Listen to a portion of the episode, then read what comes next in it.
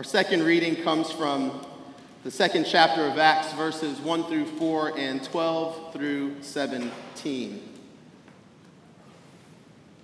When the day of Pentecost had come, they were all together in one place. And suddenly from heaven there came a sound like the rush of a violent wind, and it filled the entire house where they were sitting. Divided tongues as of fire appeared among them, and a tongue rested on each of them. All of them were filled with the Holy Spirit and began to speak in other tongues as the Spirit gave them ability. Now, my favorite part. All were amazed and perplexed, saying to one another, What does this mean? But others sneered and said, They are filled with new wine. But Peter, standing with the eleven, raised his voice and addressed them Men of Judea and all who live in Jerusalem, let this be known to you and listen to what I have to say. Indeed, these are not drunk, as you suppose, for it is only nine o'clock in the morning. No, this is what was spoken through the prophet Joel. In the last days it will be, God declares, that I will pour out my spirit upon all flesh and your sons and your daughters shall prophesy, and your young men shall see visions, and your old men shall dream dreams. The word of the Lord. Let us pray. Almighty God, we give you thanks for this, your church, and especially this day when we remember Pentecost, we thank you for your spirit that enables this church to be church. May you send us your spirit to open our hearts and our minds, and may the spirit fall fresh upon us this day. In Christ's name we pray. Amen. So today, we celebrate the church's birthday. And we think about that. The church's birthday, that's got to be a cause for celebration, right? It's Pentecost. All the pretty reds, the colors. But I would argue that, and, and some of you may be able to relate to this, but we, we don't quite know what to do with Pentecost. We're unsure about this scene of, of, of fire or this whole business about tongues of fire and, and, and people's tongues literally on fire, all gathered in the same place, speaking a multitude of languages. And we don't know what to do with it. That's not the norm. That doesn't exist in our world, right? One of the things I love about church, about us gathered, is that a part of our identity is resurrection people. We love that, right? We are a resurrection people. But what today reminds us is not to forget to claim our identity as Pentecost people. Do we really see ourselves as Pentecost people? Because I like being just resurrection people because Jesus got up the story ends with a nice, neat bow, and I'm going to heaven. Resurrection people. But in comes this thing called Pentecost, and as God usually does, shakes things up a little bit. But we don't really like it. Robert Wall, in his commentary on Acts, says that the Protestant church typically regards the Holy Spirit as sort of this marginal member of the Trinity. We talk an awful lot about God the Creator, God the Son, and Jesus Christ, but when it comes to the Holy Spirit, the Holy Spirit is only a, a half part of the Trinity, it's not a full third whole. We treat the Spirit as if uh, the Spirit is, is this strange thing only to happen or only to make make the Spirit self manifest in times of private devotion, in times of individual prayer when no one sees us, that we keep right here in our little telephone booth. But this couldn't be further from the truth of who the Holy Spirit is. And there's a reason we sort of make the Spirit a marginal member of the Trinity. Pope Francis actually uh, gives us a reason for this. He says that the Holy Spirit, put simply, bothers us. Because the Spirit moves us, the Spirit uh, makes us walk, the Spirit pushes us forward. But we are like Peter at the Transfiguration, looking at all gathered in this wonderful scene. Lord, this is awesome, but Lord, let us stay here. Don't bother us. We would like the Holy Spirit to go to sleep because we want to domesticate the Holy Spirit. And that's not good because God is spirit. God is this wind that drives and blows and we don't know where that wind will push us. The Spirit is power and strength. And this bothers us. And isn't it so much nicer to be comfortable? I like comfort. But here we have the scene of Pentecost tongues of fire falling from the heavens. I mean, fire literally breaking forth into this world. And you see this extraordinary scene of all these people gathered around from all over, speaking in different tongues, in different languages. And this, is, this all sounds crazy. What do we do with this? What does this mean for us as a church? Well, let's start with the fire. In this context, someone who heard this passage would understand fire as representing uh, prophetic inspiration, specifically two words agitation and inflammation. How many of us woke up today to come here today to hear a message that would agitate and inflame us? It doesn't sound like things you typically want to hear when you get up and come to church, right? I don't want to be agitated or inflamed. Who wants that? But what Luke does, what this scene in Pentecost does, is it causes us to, to alter our, our thinking, to shift the way we view things.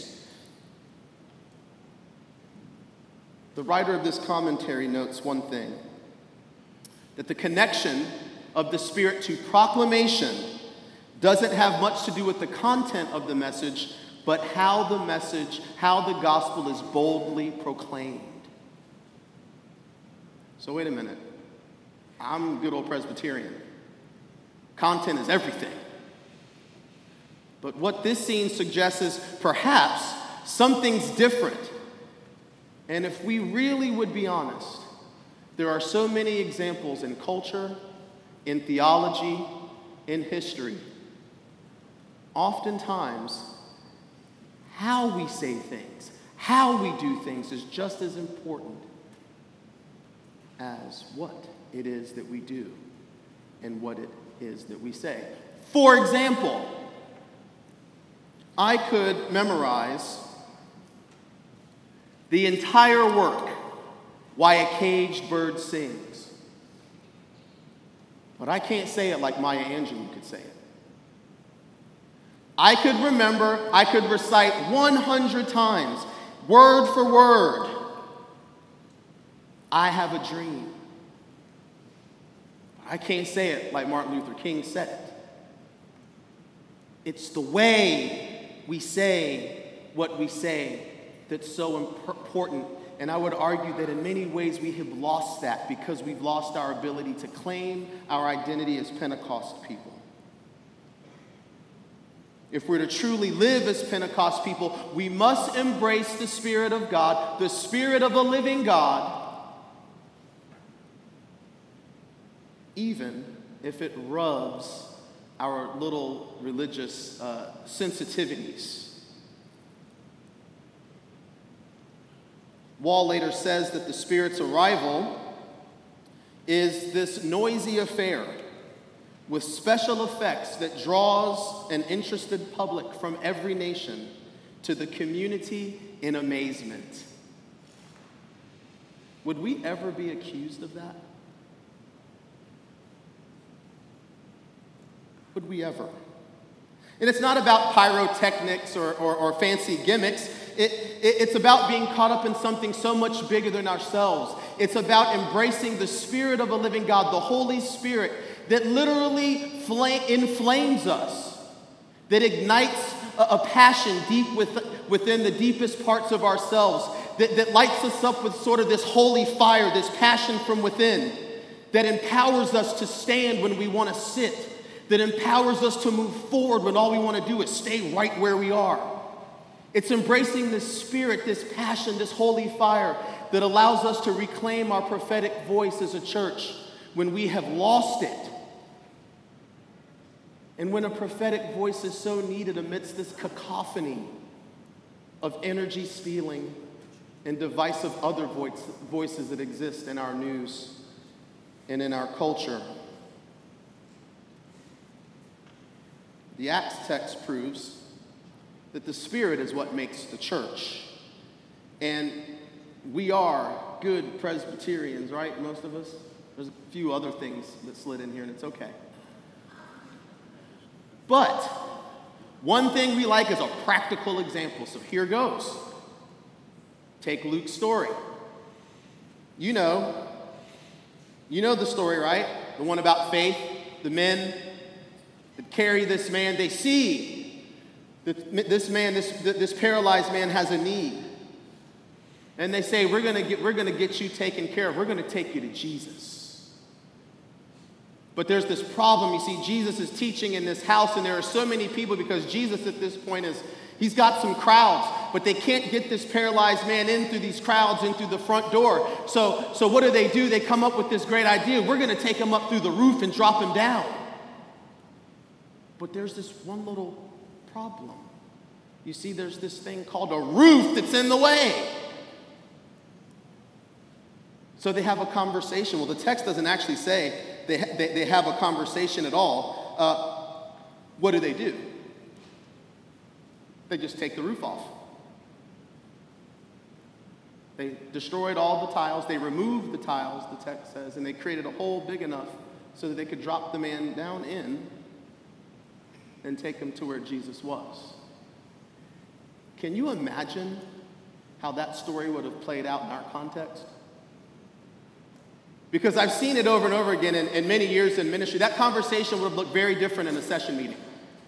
So, wait a minute. We're supposed to take the roof off to help some. I mean, I mean, we, we could have come up with, I can come up with, I came up with in the reading of this 25 reasons why that was a bad idea. They usually revolve around insurance and, and liability and, and, and all the things that, you know, we like to talk about as church. But Pentecost does something to us. And this story uh, proves something that I think it's important to get. That the church has never been about orthodoxy. It's always been about faith. And faith is what drove those people to go up to that roof, take the roof off, and drop that man down. That's right. What happens is this clash between orthodoxy and faith. And that's why we struggle with Pentecost, because we live in both worlds. It's what got everyone so riled up against Jesus, right? It's this whole context of Pharisees like, who are you to forgive? They couldn't see that Jesus is God right in front of them because they had this outdated understanding of who God was. So they couldn't see it when it was smack right in their face. Or even think about the people in the crowd. Whatever's going on there, that's weird, man. They must be filled with new wine. No, they're not. It's the Spirit of God.